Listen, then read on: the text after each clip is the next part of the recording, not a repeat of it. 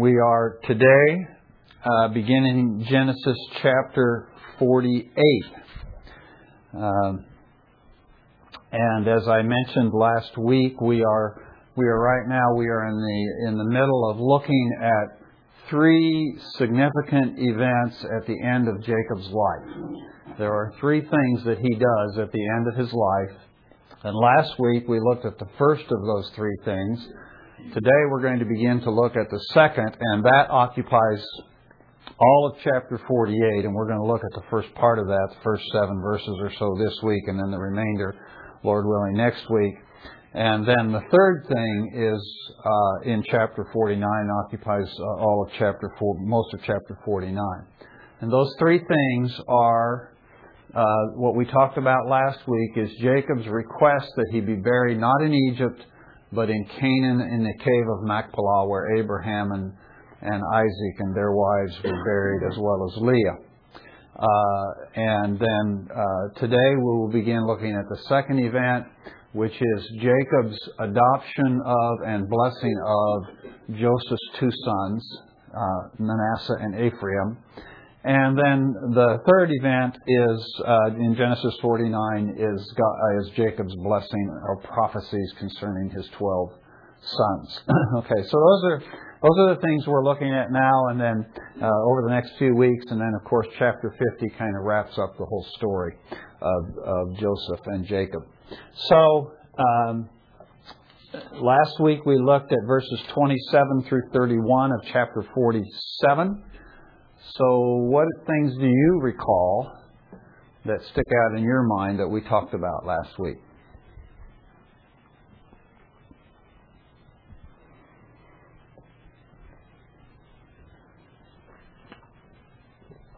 Well, Israel acquired property in Goshen. Okay. How does that? Why is that significant? The Egyptians were selling all the Egyptians were selling theirs, and the and uh, the sons of Israel were buying property or acquiring property. We don't know how. Some of it was obviously just simply given to them, but they're acquiring property. What do, what did we learn from that? Or what did we talk about in that regard?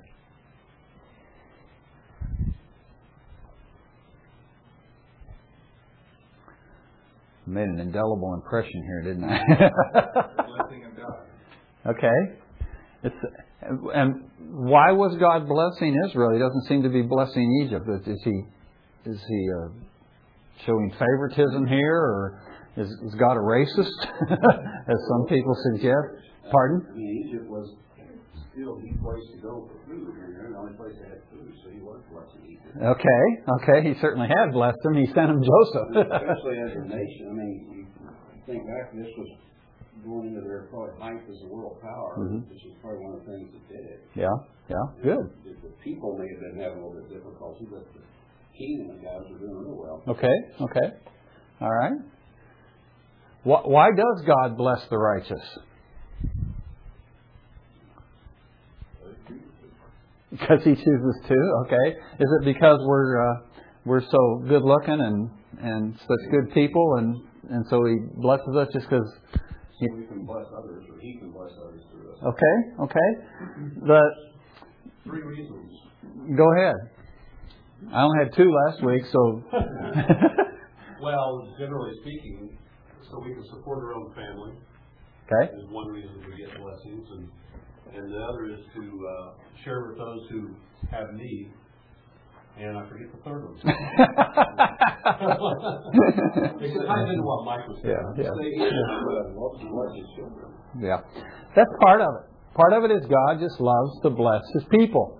And, uh, and He blesses us just because He delights in us and He loves to do so. Okay? And that's one of the reasons He did.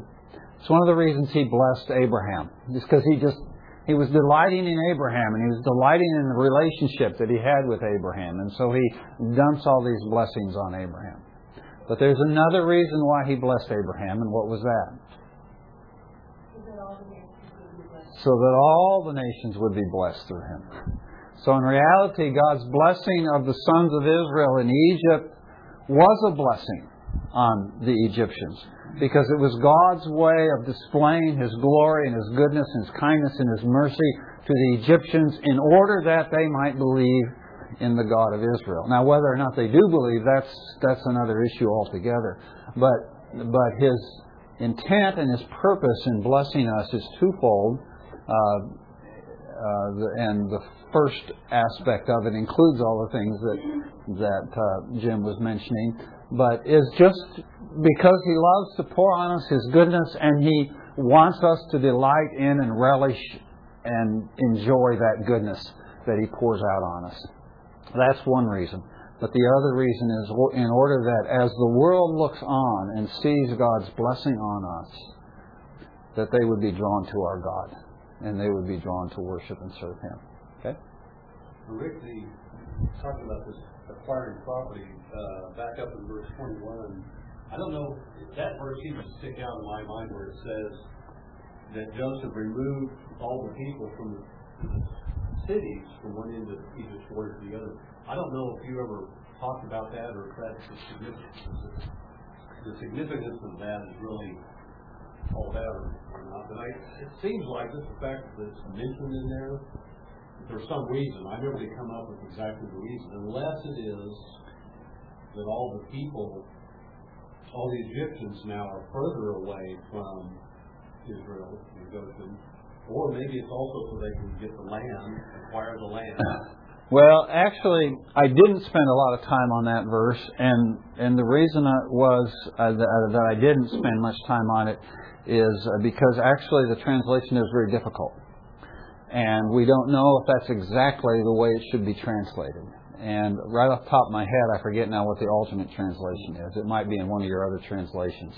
Uh, does somebody else have another translation? In verse 21 of chapter 47, uh, it says in the New American, it says, As for the people, he removed them to the cities from one end of Egypt's border to the other. There are some other translations of that. Does somebody else have another translation of that, verse 21?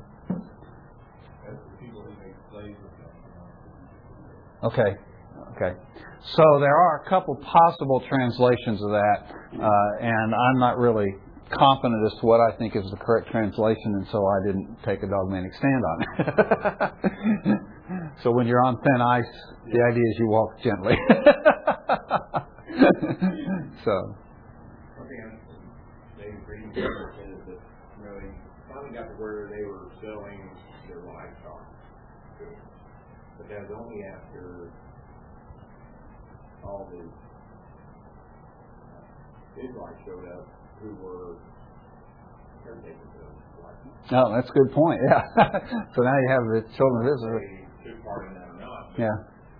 Timing was such. That is an interesting connection, isn't it? Yeah, yeah. The children of Israel show up, and Pharaoh even says to them, "If you got any guys that are really good at this, you know, let them take care of my livestock." And it's shortly after that that Pharaoh starts buying up all their livestock. Okay. Now, interesting related to that, if uh, keepers of livestock are so loathsome, I kind of would have expected them not to even have any livestock. For the Egyptians, that is, that they had to have something that's part of the Well, it's kind of like in uh, it's kind of like in our culture. There are some jobs that are loathsome, but we still need them done. so we still have people that collect the garbage and, and do other things that we tend to think of lowly, but we need to have it done. And so it, you know, we just uh, we're and we're grateful that God gives us those people to do those things.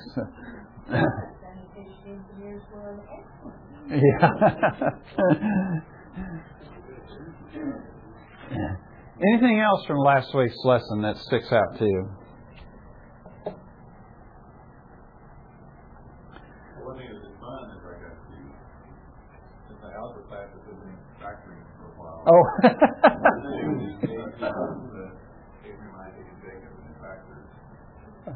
And did you discover anything? Well, I did recognize this pattern. Did they? Cool. Yeah. For those of you who weren't here, you missed out on the, the, the numerical fun we had last week with the ages of Abraham, Isaac, and Jacob. Well, there's only one in here that's. There's only Peggy raises her. Oh, Peggy does too. Well, somebody explain it to, to, to Jim over here. So, uh, but uh, so at any rate, that was that was a fascinating thing, and and the and the point of that is that in our lives there's a hidden pattern that of of God's working and God's plan and, and our relationship with other people and how all those things dovetail together. And oftentimes that's hidden to us, that's concealed from us. We don't really see it uh, until maybe sometime later in our life, or maybe even you know by the you know after we're on the other side of the river, that ultimately we see how God was working and the pattern that underlies uh, our lives and our existence, and and that was that was the lesson of that. One of the things we did talk about last week, and we'll talk more about it today, is that each one of these three events, the one we looked at last week, the one we'll look at over the next couple of weeks, and then chapter 49, that each one of these three events uh, reveals to us the faith of Jacob at the end of his life. And that's very clearly the conclusion that the writer of Hebrews draws from these events. And he refers to two out of the three of them when he refers to the faith of Jacob as he lists him there in chapter 11 of Hebrews in that great uh, uh, hall of fame of faith, if you will, in Hebrews chapter 11. And he talks about Jacob and he speaks about these two events. He speaks, or two of these three events. He speaks about his blessing of his sons and he speaks about uh, this event with Joseph where he, he asked to be buried uh, in Egypt, or excuse me, in Canaan. And, and to the writer of Hebrews, this is a, these are classic illustrations of the faith of the patriarch Jacob. And, uh, and as we'll think about some more today as we go forward, uh, Jacob is a guy who didn't start out very well. But what is really encouraging is to see how he finishes here at the end of his life. And what we see is a man who is, as we will see today, is speaking not only from faith, but is actually speaking prophetically. And that will become even more obvious when we get into chapter 49, how Jacob is now speaking as a prophet. And, uh, and so there's a tremendous growth or transition that's taken place in the life of Jacob. And these passages that we're looking at over these few weeks are illustrative of that faith. And so that's one of the things we talked about. Well, today we're going to pick up in chapter 48, and let's start in verse 1, and we'll just read down through verse 7. Uh, chapter 48 uh, could be be broken into kind of two parts in regard to the sons of Joseph, Manasseh and Ephraim. And uh, the first part, verses 1 through 7, has to do with Jacob's adoption of Joseph's sons as his own sons, okay? And that's what we're going to read about and study today. And then beginning in verse 8, it kind of depends on where you want to break it, and I chose to break it at verse 8. But beginning in verse 8 and then uh, down through the rest of the chapter is Jacob's blessing on these two sons whom he has just adopted Manasseh and Ephraim. So that's kind of the breakdown of the chapter, and we want to look at the first part of that, the, the adoption itself in verses 1 through 7. So he says, Now it came about after these things that Joseph was told, Behold, your father is sick. So he took his two sons, Manasseh and Ephraim, with him. And it was told to Jacob, when it was told to Jacob, Behold, your son Joseph has come to you, Israel collected his strength and sat up in his bed. Then Jacob said to Joseph, God Almighty appeared to me at Luz in the land of Canaan and blessed me. And he said to me, Behold, I will make you fruitful and numerous, and I will make you a company of peoples, and will give this land to your descendants after you for an everlasting possession. Now, your two sons who were born to you in the land of Egypt, before I came to you in Egypt, are mine. Ephraim and Manasseh shall be mine, as Reuben and Simeon are. But your offspring that have been born after them shall be yours. They shall be called by the names of their brothers in their inheritance. Now, as for me, when I came from Paddan, Rachel died to my sorrow in the land of Canaan on the journey when there was still some distance to go to Ephrath. And I buried her there on the way to Ephrath, that is Bethlehem. the narrator adds there at the end. So we have this story, uh, uh, the second of these three narratives that we're talking about.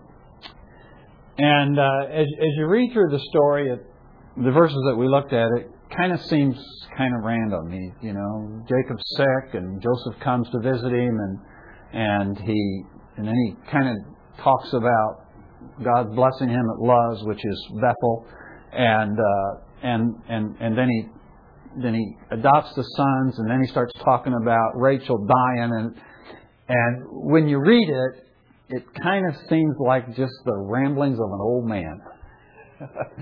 but that is emphatically not what it is. Okay? This is not just some old man just randomly reminiscing about the past.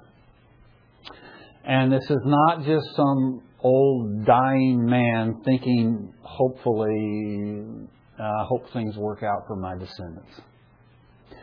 This is this is a story of a prophet speaking confidently of the future and laying out the authority by which he speaks.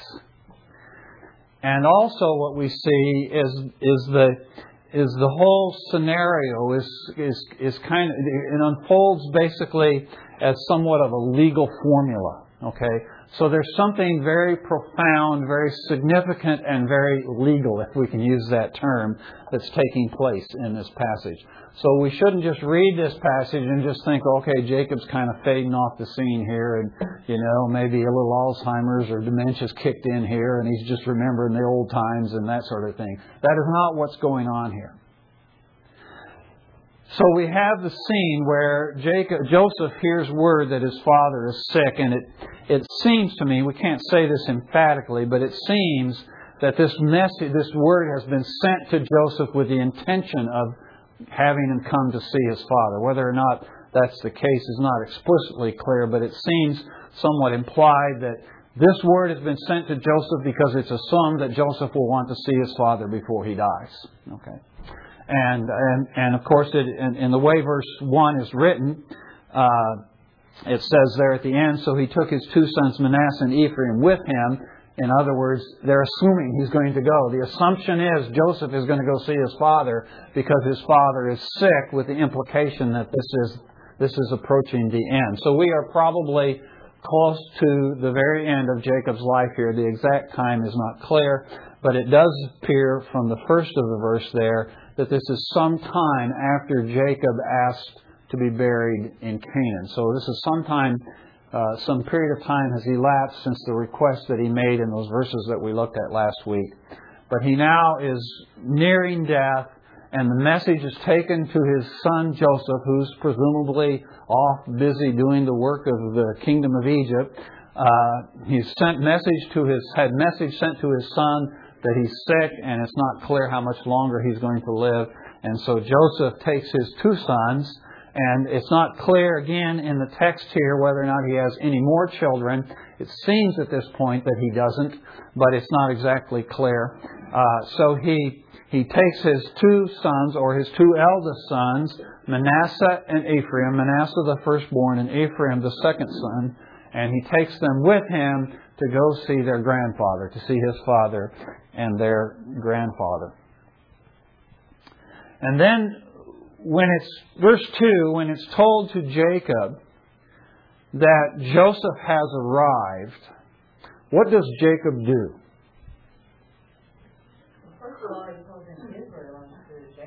Before that, don't forget that point, by the way, but before that, when he first hears that Joseph has arrived, what does he do? He gathers himself up and he sits up in his bed. Okay? Now, um,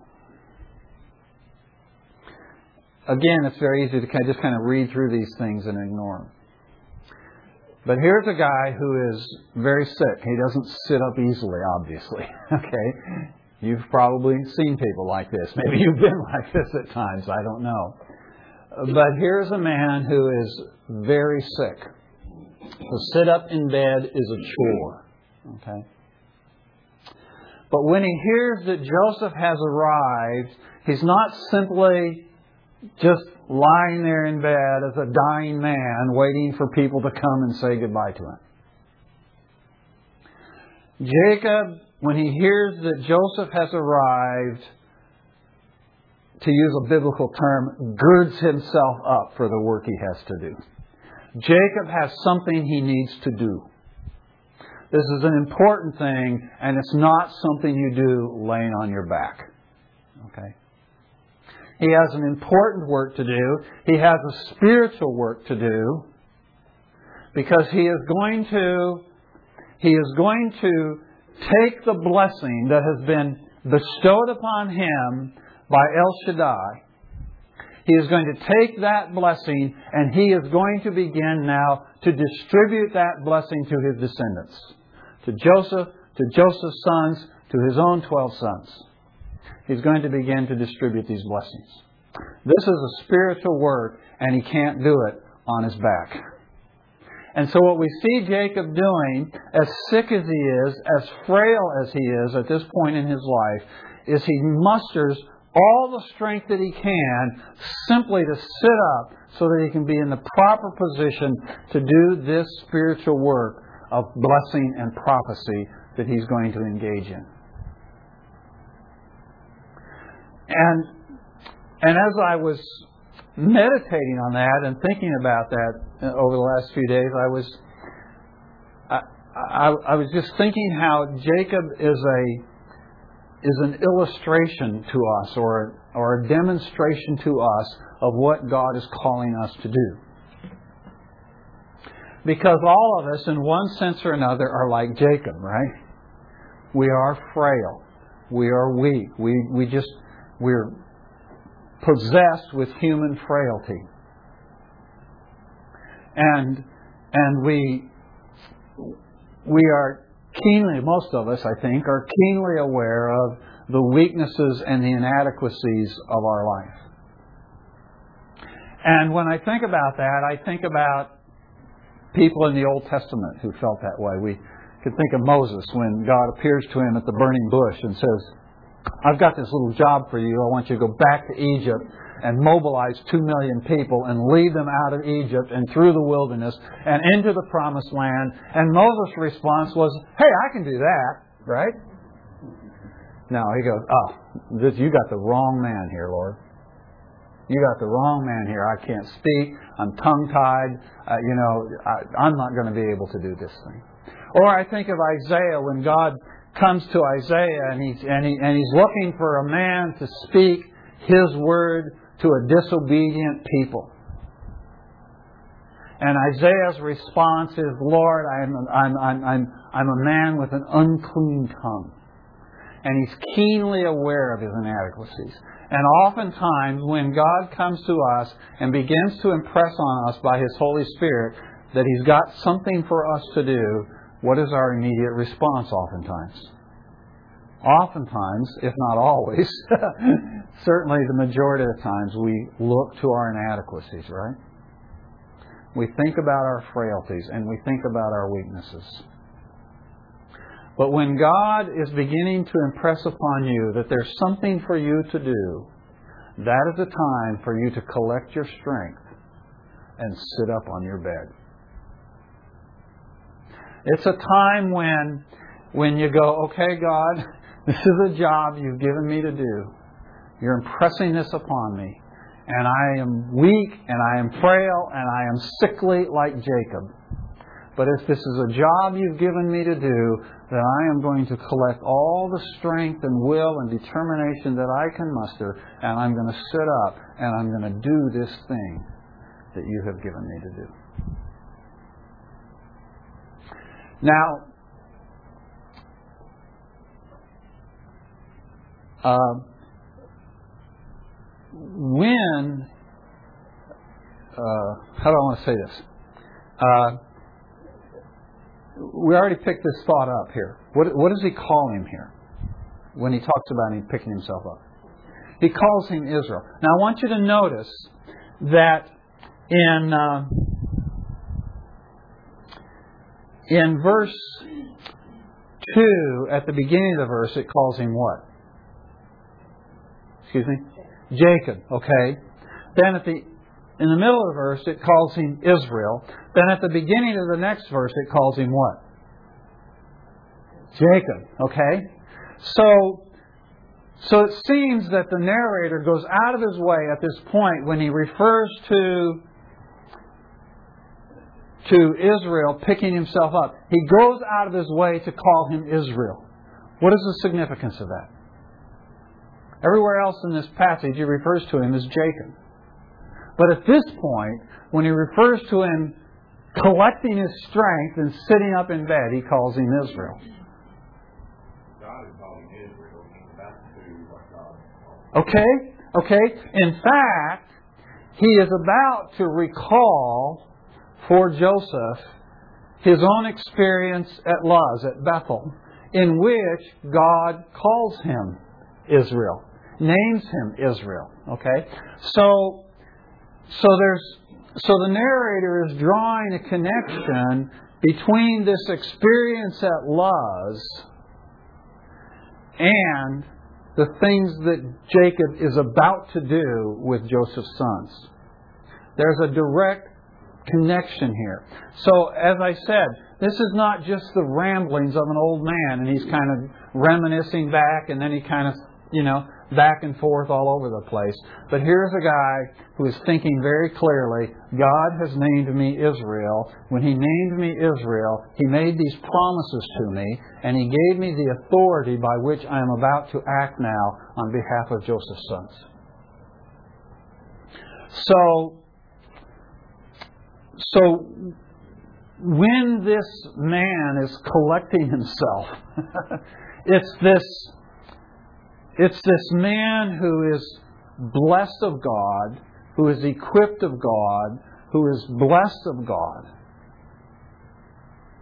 So it's not it's not just the natural man Jacob here who is acting, but it is the spiritual man Isaiah, uh, uh, Israel. It's the spiritual man Israel who's acting, who now collects all his physical faculties, if you will, to employ all of his remaining physical faculties in doing the spiritual work that God has given him to do. So, when God is calling us to act, He's calling the Israel in us to act, right? He's not calling us to act in the flesh. So when I'm speaking of corralling our physical resources, I'm not suggesting that we are doing the work of God in the flesh. But we cannot do the work of the God without employing the bodies that He has given to us, right? The arms, the legs, the voices, the mind that God has given to us. Rick, I'm sorry to interrupt. Go ahead. Well, that tension, uh, I find throughout the Christian life, that tension between getting our strength to do the thing that God's given us to do in His strength, hmm and the, the fight between those two things, and to not let, let the one get in the way of the other, and it just goes on and on and on from all different realms. Yeah, yeah. That's a real tough one. It is a tough one. It is a tough one, and one that Jacob has not always done well, Yeah. as we'll see as we go on today. So he's not always done it well. Uh, but thankfully, uh, there, there's hope for us. Jacob, by the end of his life, is beginning to learn, and he's learning that he can speak in faith, he can speak in the power of God, based on the Word of God and the promise of God. But it's still going to take him sitting up in bed to do it, and he's going to do that. You have something, Mike. You look like you're ready to say something. As we get older, maybe here he had no choice. He didn't have any strength left in the flesh, so he had to live in the spirit. Well, that's a good point, but we do have a choice, and the choice is not to do anything. Unfortunately, isn't it? So as we as we become more acutely aware of our inadequacies and of our frailties and our weaknesses, and God says, "Here's a job for you to do," and we go, "Lord, you know, I can't do this because I don't have the wherewithal to do this." Oftentimes, we ought not to do anything. And thankfully, Jacob did not opt at this point to do anything. He collected what strength he had and then he spoke. Okay? When I think through that, that struggle, you, the, you said one of the key things there, he acted by faith. Yes. Um, to me, that is the, the way you get past that. Yeah. Doesn't mean you're always going to do it right, but by faith, you take action based Yeah. on what God's telling you to do. Absolutely. Yeah. Well, and actually, when I when I think about that, I think about something that Paul said when he says, "I buffet my body and I make it my slave." Paul is acutely aware of the fact that he has a spiritual task to do, and that his body just really doesn't want to go along with this. and so he says, in order to do the thing that God has called me to do, he says, I buffet my body and I make it my slave. And that's what I see Jacob doing here. Jacob is buffeting his body, he's making it his slave, he corrals all the strength that he has, which is very little, just enough to sit up in bed. And he sits up in bed and then he speaks. Joseph ever know, I don't remember do you ever know the name David? Uh, uh, well, I assume that he did by this point, but it doesn't ever tell us. Yeah. Uh, well, yeah, I should say it doesn't tell us, but we have to remember that Joseph still lived with his father in Canaan for several years after the name change. So presumably, yes, he knew. Well, so now Jacob is sitting up in bed and he begins to speak. And he begins to tell, in, in speaking and getting to what he wants to do, he begins to tell a story. And what is the story that he begins to tell? An encounter with God. Okay? Of this encounter that he had with God. Okay? And where was this encounter? Excuse me? At Luz or Luz, okay? And and so where where is that? Pardon? It's in Canaan, yes. But specifically, how do we more commonly know of it? Bethel, okay? It's it's the place that was known within the culture and within the society as Luz or Luz, but to Jacob it is known as Bethel, the house of God. Okay, why is it known to Jacob as the house of God? Because it was where God spoke to him. Okay? It's where he twice encountered God.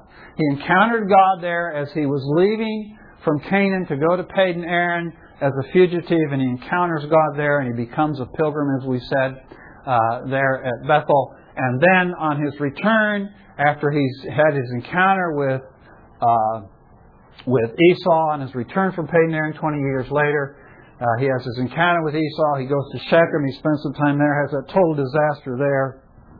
And then God says to them, then I, I want you to go to Bethel. And so he goes to Bethel, or he goes to Luz, or Luz. Okay. So he goes to Luz, and, and, he, and he has this second encounter with God. And it's this second encounter with God that he is describing here in Genesis 48. Okay. The first encounter, or the second encounter that he had, is described for us in Genesis chapter 35. And you might just kind of flip over there, stick your finger there in Genesis 35, because we're going to kind of want to look at that just a little bit here in a minute. But first, let's look at Jacob's recollection of that event. And as he recalls that event, here in chapter 48, who does he say spoke to him? God Almighty, okay? It's the name El Shaddai, okay? The Almighty God, okay? This is the one who spoke to me. Now, the reason Jacob, as he recalls this event and recollects it for, uh, for his son Joseph, the, the reason he refers to God here, not by his by his covenant name of Yahweh, but by the name of El Shaddai, is because that's how God identified himself at that second encounter at Bethel.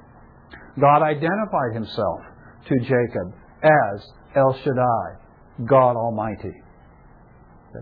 So this is the one who spoke to him. And the significance of that, of course, is obvious that God is about to tell Jacob there at, at Luz. He's about to tell him of all these impossible things he's going to do, and if he's going to do all these things, it's going to have to be the Almighty God. It's not, you know, it can't be one of the gods of the Canaanites.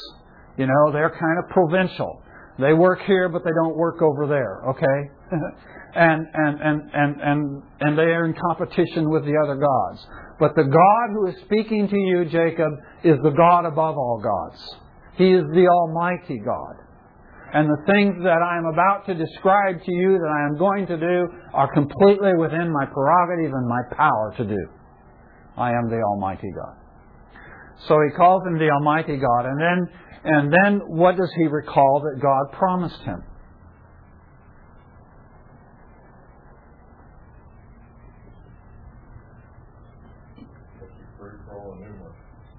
That you will be fruitful, that you will be numerous, and then what? What's next? A company of peoples, and then what's next? The land, okay? That I'll give the land to your descendants. As a what? Everlasting. Everlasting possession. Okay. So there are basically two parts of the promise that Joseph, J- Jacob is recalling for Joseph here.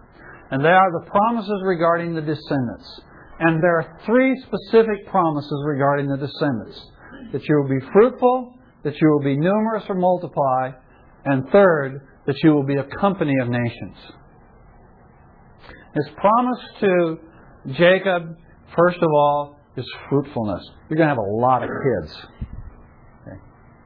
You're going to have a lot of kids, okay? But he says, you're going to have a lot of kids, and, and then the significance of of that be fruitful and multiply, that phrase that always kind of goes together there, be fruitful and multiply, okay, is not just that they're going to be fruitful, but that they are also going to what? Ultimately what? They will turn. Uh, okay, okay. So they're going to in turn be fruitful, and the end result will be Not just added to. Okay, they're not just going to be adding a few, okay? You can be fruitful, but there can be a high attrition rate, and, and so you never really become numerous, right? But God's promise is not only that they're going to be fruitful, but that He's going to preserve that fruit so the fruit multiplies upon itself and they become more and more numerous. So there's going to be many of them. You're going to be very fruitful and you're going to, and, and this fruitfulness is going to, is going to endure. It's going to, uh, it's going to multiply upon itself until you become a great number of people. But you can have a great number of people who are just scattered all over and are not connected to one another, right?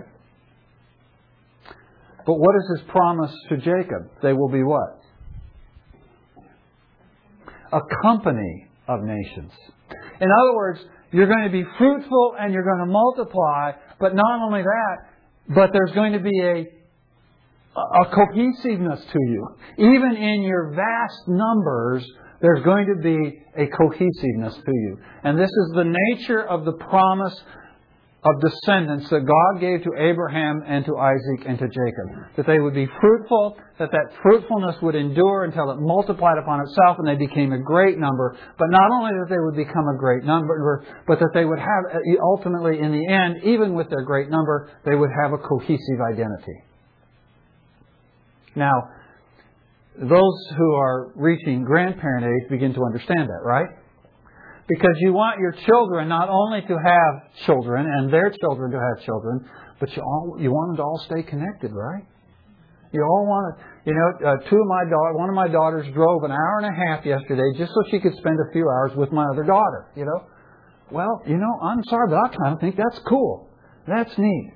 I want to see my descendants cohesive and identified together. And that is the promise that God makes, not only for Jacob and for Jacob's sons and for Jacob's grandsons, but for their descendants for generation after generation after generation after generation. It is no small miracle that the nation of Israel is still identified today as the people of Abraham. How many people groups can you look to today who can trace their identity back 4,000 years to their first grandfather. That is a miracle. That is a work that God did with the children of Israel. That we still identify those people physically, identify those people today as the descendants of Abraham. A cohesive identity simply by the miraculous power of El Shaddai. Well, so so these are the themes that come out as Jacob tells this story to uh, to Joseph. But now I want you to keep your finger in chapter 48 and flip over to chapter 45. Okay, and let's read what let's read the story as the narrator first tells it, because there are at least three interesting changes of nuance in the way that Jacob tells the story from the way the narrator first relates the story. And I think those are instructive to us about Jacob's frame of mind as he is sitting there on his deathbed. Okay? So in chapter 35 and beginning in verse 9, it says, Then God appeared to Jacob again when he came from Padan Aram, and he blessed him. God said to him, Your name is Jacob. You shall no longer be called Jacob, but Israel shall be your name. And we've talked about that already, okay? Thus he called him Israel. God also said to him, I am God Almighty. Be fruitful and multiply. A nation and a company of nations shall come from you, and kings shall come forth from you. The land which I gave to Abraham and Isaac, I will give it to you, and I will give the land to your descendants after you. Okay. So this is the event as the narrator first describes it. Now the question is, how does Jacob perceive what God said to him? And to some degree, certainly here at the end of his life, he tells the story a little differently. Not contradicting what was said, but he tells it a little differently. What are, see if you can see, what are some of the distinctions between what God is said to have said in chapter 35 and what Jacob is recalling for Joseph in chapter 48? You might have to put your thinking caps on. Some of these are pretty subtle. Well, the first one, I don't know if this is what you're talking about. The first one I saw was he said, "Be fruitful and multiply." And when Jacob is recalling, he says, "I will make you fruitful." Okay, okay, that actually is one. Uh, I guess it very good, very good. In chapter 35, in chapter 35, it's in the imperative mood. In chapter 48, it's not. Okay? That's one. We'll come back to that in a second. Do you see any others?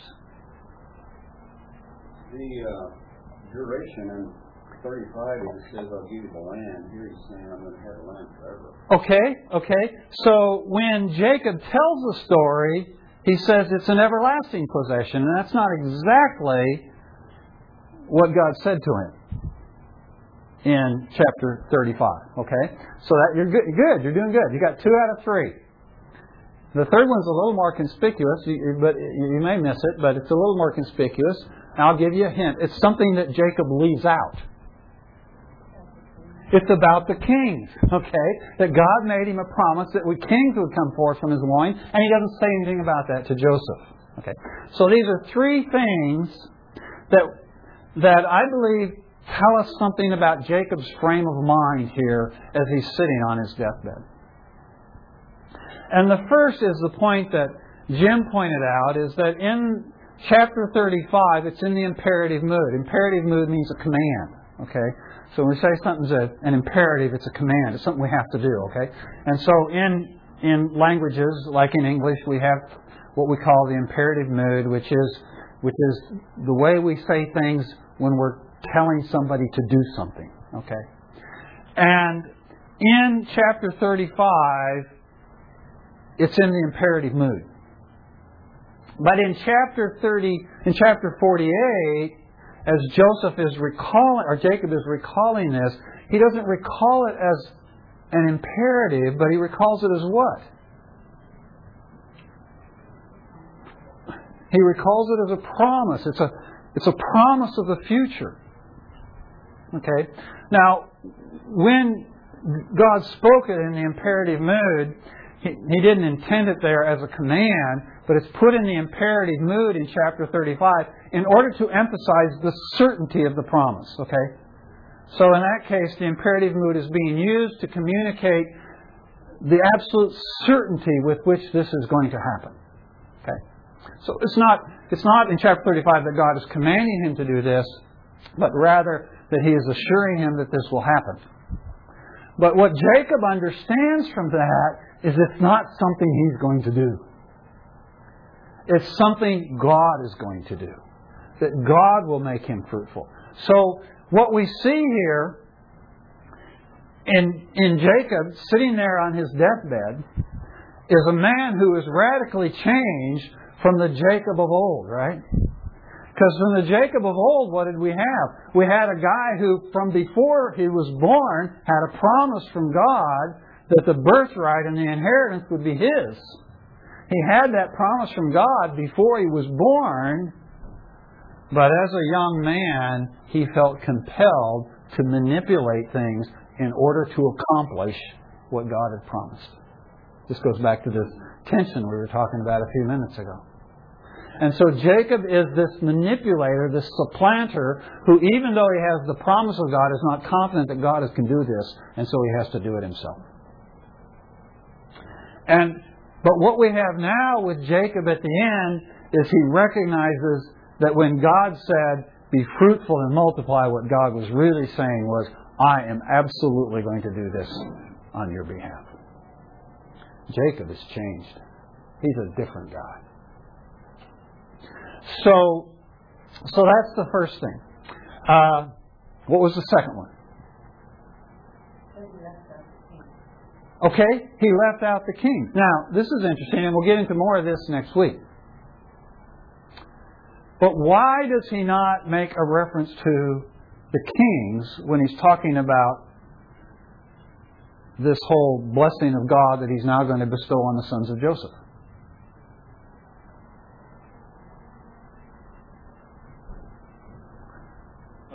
Does there need to cry down kind of under Pharaoh? Well, okay, but the, okay, the kings are not going to come from Joseph. The kings are not going to come. Well, we should say the right king is not going to come from from Manasseh or Ephraim. Actually, Jeroboam is an Ephraimite, but Jeroboam is a pretender to the throne. Okay, so but the legitimate king is going to come from Judah. He's going to come from a son of Leah. Next week we'll talk some about this conflict between the sons of Leah and the sons of Rachel, and this conflict between the kings, uh, the kings of the northern and southern kingdom. And hopefully we'll be able to talk a little bit about that next week. But so he, so Joseph, Jacob here, speaking prophetically, he acknowledges and he knows, even though he's about to give Joseph the birthright because he's about to give Joseph the double blessing. So he's about to give Joseph the birthright, but even though he's about to give Joseph the birthright, he acknowledges, he knows that ultimately the ruler of Israel will be from Judah, which he will make clear when we get to chapter 49. So we, so what we see so clearly here at this point with Jacob is that he really is speaking prophetically he really does have some spiritual insight of the future.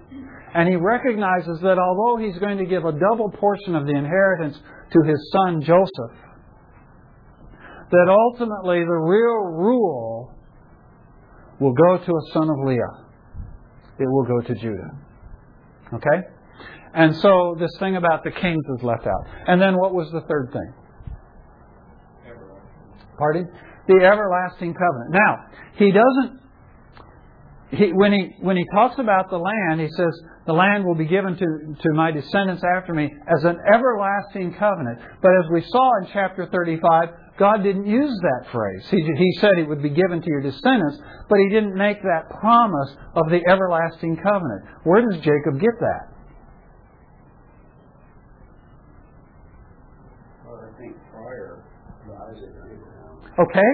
God, yeah.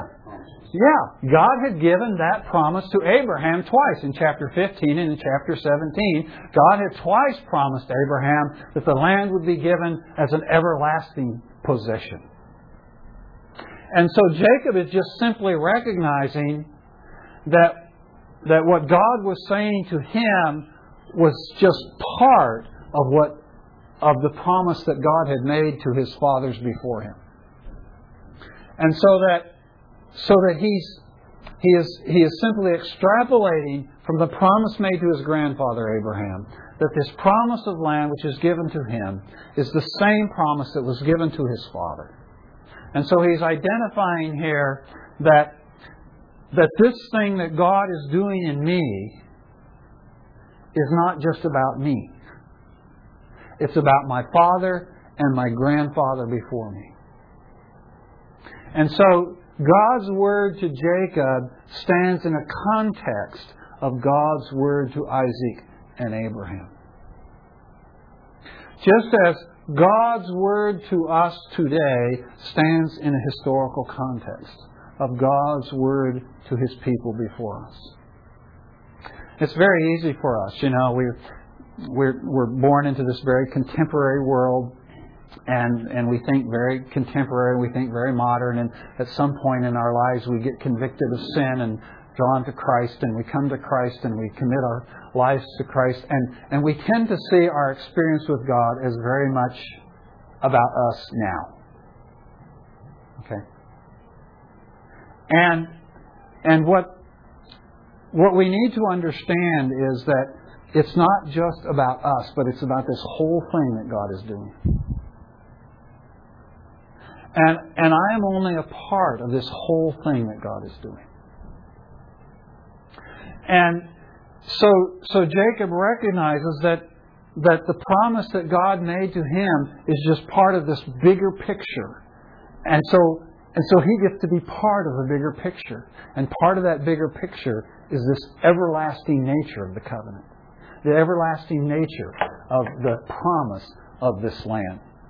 Well, so then he goes on to adopt his sons. I'm out of time. My, I had my watch hidden back here, and I haven't seen the time. So I'm out of time. So we're going to pick up right here where we where we are right now. We're going to pick this up, and next week we'll look at this, and we'll look at his blessing in the remainder of the chapter. You all are laughing. You don't think we'll get it done, but you just watch. You'll see. So so next week we'll pick up right here about Jacob's adoption of his sons. Thanks.